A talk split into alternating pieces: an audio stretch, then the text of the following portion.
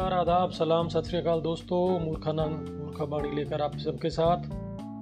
दोस्तों, अक्सर जब हम किसी से मिलते हैं तो बातों बातों में कोई ना कोई दर्द की बात ज़ुबान पर आ ही जाती है।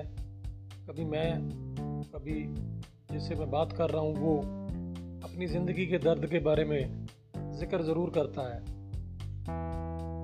दोस्तों, हम अगर आज की तारीख में सब तरफ़ एक बार ध्यान से देखें तो हमको पता लगता है कि हर कोई किसी न किसी प्रॉब्लम में उलझा हुआ है, किसी न किसी बात से दुखी है।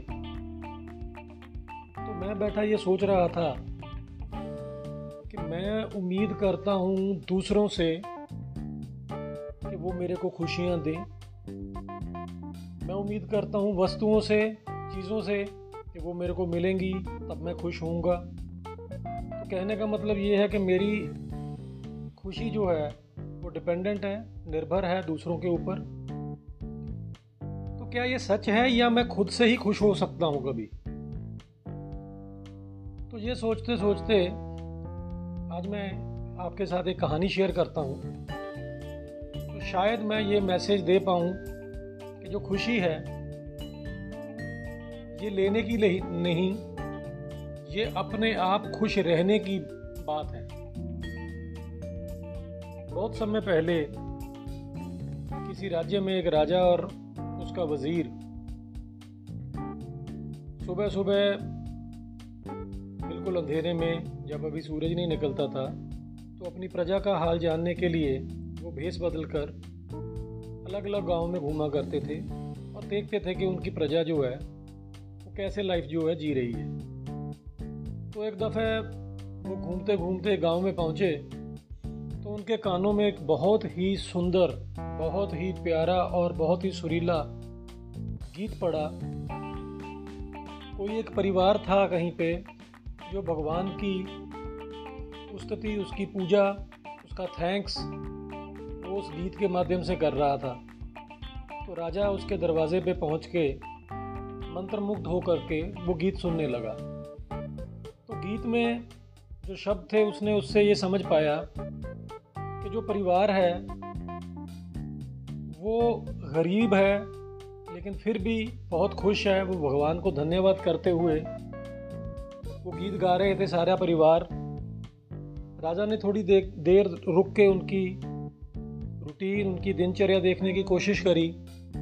तो राजा को महसूस हुआ कि उनके पास भले ही कुछ ना हो या ये कह लो सिर्फ़ खाने पीने के अलावा उनके पास एक झोपड़ी है टूटी फूटी और वो उसी में बहुत खुश हैं और बहुत प्यार से रह रहे हैं। तो राजा ने अपने वज़ीर से पूछा कि मेरे पास दुनिया की हर सुख सुविधा मौजूद है। हर तरह का साधन है, हर तरह का ऐश का सामान है, लेकिन उसके बावजूद मेरे अंदर ये सुकून और ये खुशी क्यों नहीं है? और इस परिवार के पास, जिसके पास खाने तक को भी बहुत मुश्किल से जुटा पाते हैं ये लोग, और ये इतने खुश और इतने सुखी क्यों हैं? और कैसे हैं? तो वज़ीर ने कहा कि महाराज, अभी ये लोग दुनिया के रास्ते पे नहीं चल रहे। राजा बहुत हैरान हुआ कि दुनिया के रास्ते पे नहीं चल रहे। क्या मतलब? वो कहता, जी, मैं इसका जवाब आपको छः महीने बाद दूँगा। लेकिन उसके लिए आप मेरे को निन्यानवे, यानी कि नाइन्टी नाइन गोल्ड कॉइन सोने की मोहरें दो तो छः महीने बाद इसका आपको मैं जवाब दूँगा। तो राजा ने अपने खजाने से उसको निन्यानवे मोहरें लगा, ला करके दे दी। तो वो वज़ीर निन्यानवे मोहरों की थैली लेकर के दोबारा से उस गरीब किसान के घर गया और रात के अंधेरे में उसके दरवाजे पर वो थैली को रख के छोड़ आया। सुबह जब किसान खेत में जाने के लिए उठा तो उसने दरवाजे के ऊपर अपनी थैली पड़ी देखी तो वो बहुत हैरान हुआ। उसने उस थैली को उठाया और अंदर झाँक के देखा तो एकदम से उसकी आँखें फटी रह गई कि ये इतनी सोने की मोरें कौन छोड़ गया यहाँ पे? उसने इधर उधर देखा, आसपास देखा तो कोई नज़र नहीं आया। तो उसने उसको भगवान का प्रसाद मानकर रख लिया। अंदर जाकर के उसने गिना तो उसने गिना तो वो हैरान हो गया कि इसने इसमें निन्यानवे मोरे हैं, यानी कि नाइन्टी नाइन है। उसने सोचा, यार निन्यानवे का क्या हिसाब बैठता है? ये तो सौ सौ होनी चाहिए थी, हंड्रेड होनी चाहिए थी। तो उसने दो तीन बार गिना, लेकिन उसको यकीन नहीं हुआ कि ये सौ नहीं है, ये निन्यानवे है। उसने अपनी घरवाली को आवाज़ लगाई, घरवाली ने आकर के देखा, वो भी बहुत हैरान हुई कि इतनी सोने की मोहरें हैं। इसके पास कैसे? तो उसने सारी बात बताई कि ऐसे ऐसे करके दरवाजे पे पड़ी हुई थी। उसने कहा भाग्यवान एक बार तू भी गिन ले। तो घरवाली ने भी दो बार गिना लेकिन वो निन्यानवे ही थी। उसने अपने बेटे को आवाज़ लगाई वो सोया हुआ था और वो जाग करके आ गया। पिताजी क्या हो गया? कहता ऐसे करके सोने की मोरें मिली हैं तो एक बार गिनती कर। बेटे ने भी दो बार गिनती करी वो निन्यानवे थी। अब किसान बेचैन हो गया। उसको ये लगा कि ये सौ थी तो इसका मतलब एक जो है वो कहीं मिस हो गई है। उसने अब ये सोचना शुरू किया कि इसको सौ कैसे किया जाए? उसने कैलकुलेट किया, उसने अंदाज़ा लगाया कि अगर वो चार छः महीने तक सुबह तीन घंटे ज़्यादा उठ के और रात को दो घंटे लेट सो कर के काम करेगा तो चार छः महीने बाद उसके पास एक सोने की मोहर हो जाएगी और वो सौ हो जाएगी। अब इस बात को लेकर के उसने वो निन्यानवे मोहरें जो है, वो छुपा के रख दी और दिन रात एक करके वो सोने की एक मोहर कमाने के लिए निकल पड़ा, ताकि वो उसको सौ की गिनती तक पहुँचा सके। अब जैसे ही चार महीने बीते तो घरवाली ने देखा कि यार सुबह शाम ये इतना बिज़ी हो गया, परिवार में कोई गीत नहीं गा रहा, परिवार में कोई बैठ के एक साथ खाना नहीं खा रहा ये। जब देखो ये सुबह निकल जाता हमारे सोने से, जागने से पहले और रात सोने के बाद आता है तो एक सोने की मोहर ये कमाने के पीछे लगा हुआ, चल जब ये कमा के लेके आएगा, तब की तब देखेंगे। चलो ऐसा करती हूँ मैं इसमें से दो मोहरे जो है वो लेकर के अपनी बाज़ार में अपनी शॉपिंग जो अपनी इच्छाएँ मैंने इतने सालों में कभी पूरी नहीं करी, अच्छे कपड़े, अच्छे खाना पीना वो सब ले आती तो उसकी घरवाली ने उसमें से दो मोहरें निकाली और वो निकाल करके बाज़ार में सामान लेने निकल गई। अब वो उसने जी भर के, क्योंकि उस वक्त दोस्तों सोने की एक मोहर की वो बहुत कीमत थी, आज भी है। तो उसने वो सारी चीज़ें खरीदी जो उसके कभी ख्याल ख्वाबों में हुआ करती थी। अब जब वो सामान लेकर घर पे आई तो उसने कहा कि घर वाले को सरप्राइज़ दूँगी, उसको एक बार से अचंभित करूँगी। तो घर वाला वापस आया रात को, देर रात वो कहती चलो सुबह उसको दिखा दूँगी। देर रात आया तो उसने वो बहुत कमाल कमाल आया उसने वो। बड़ी खुश था, बड़ा खुश था। उसने देखा सब सोए पड़े हैं, चलो कोई नहीं, सुबह उनको बताऊँगा। अब उसकी एक आदत थी कि वो रोज रात को आकर के वापस उन मोहरों को गिना करता था। तो जैसे उसने वो मोहर एक उसमें डाली और दोबारा से गिनती शुरू करी तो उसको वो मोहरें जो थी, वो निन्यानवे की बजाय वो सतानवे लगी और एक उसने जो अभी डाली, उससे वो अठानवे हो गई नाइन्टी एट हो गई। अब वो सोचने लगा कि गलती से लग गया होगा। चलो, सुबह देखेंगे। अब जैसे वो सुबह उठा तो उसने देखा तो उसकी घरवाली बहुत खुश, उसने सारा सामान दिखाया, उसको खुश करने के लिए तो घरवाला एकदम से परेशान हो गया। कहता, मैं मर मर के तुम्हारे लिए एक कमा रहा हूँ। तुमने सौ में से दो खर्चा कर दिए। वो अठानवे रह गई है, अब मैं क्या करूँगा? अब मेरे को इतना समय और लगेगा, मेरे को सालों साल लग जाएँगे दो कमाने के लिए। वो उसके ऊपर चिल्ला पड़ा।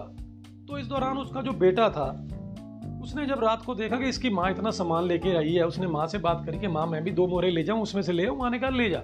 अब वो सुबह सुबह दो मोरे, वो भी लेकर के निकल गया था मार्केट में। जब वो वापस आया, सामान लेकर के किसान पहले ही आग बबूला हुआ पड़ा था। उसने जब देखा कि उसका बेटा भी दो मोरे खर्च के ले आया तो उसका पारा बहुत हाई हुआ। उसने उसको मारा, उसका सामान बिखेर दिया, बहुत चिल्लाया उसके ऊपर। तो ऐसे ही करते करते दो महीने वो दिन रात लगा रहता था। रोज आकर के उनको कोसता था कि तुम लोगों ने बर्बाद कर दिया, ये कर दिया, वो कर दिया, मैंने इतनी मेहनत करी, तुमने सौ नहीं होने दिए, तुमने छह खर्चे कर दिए, चार खर्चे तो ऐसे करते करते छः महीने बीत गए और फिर से राजा और वज़ीर उसी गाँव में आए। जब इस बार राजा आया तो उसने देखा कि कोई गीत नहीं था। परिवार में कोई प्यार मोहब्बत की बात नहीं हो रही थी। उल्टा वहाँ पर क्लेश, लड़ाई, झगड़ा सुबह से लेकर शाम तक उसने सारा दिन देखा, लेकिन उसको बहुत हैरानी हुई। उसने वज़ीर से पूछा, ये क्या हुआ? तो वज़ीर ने कहा, राजा, मैंने आपको कहा था कि ये इसलिए इनके अंदर प्यार, मोहब्बत की बातें हैं कि ये दुनिया के बनाए हुए रास्ते पे नहीं चले।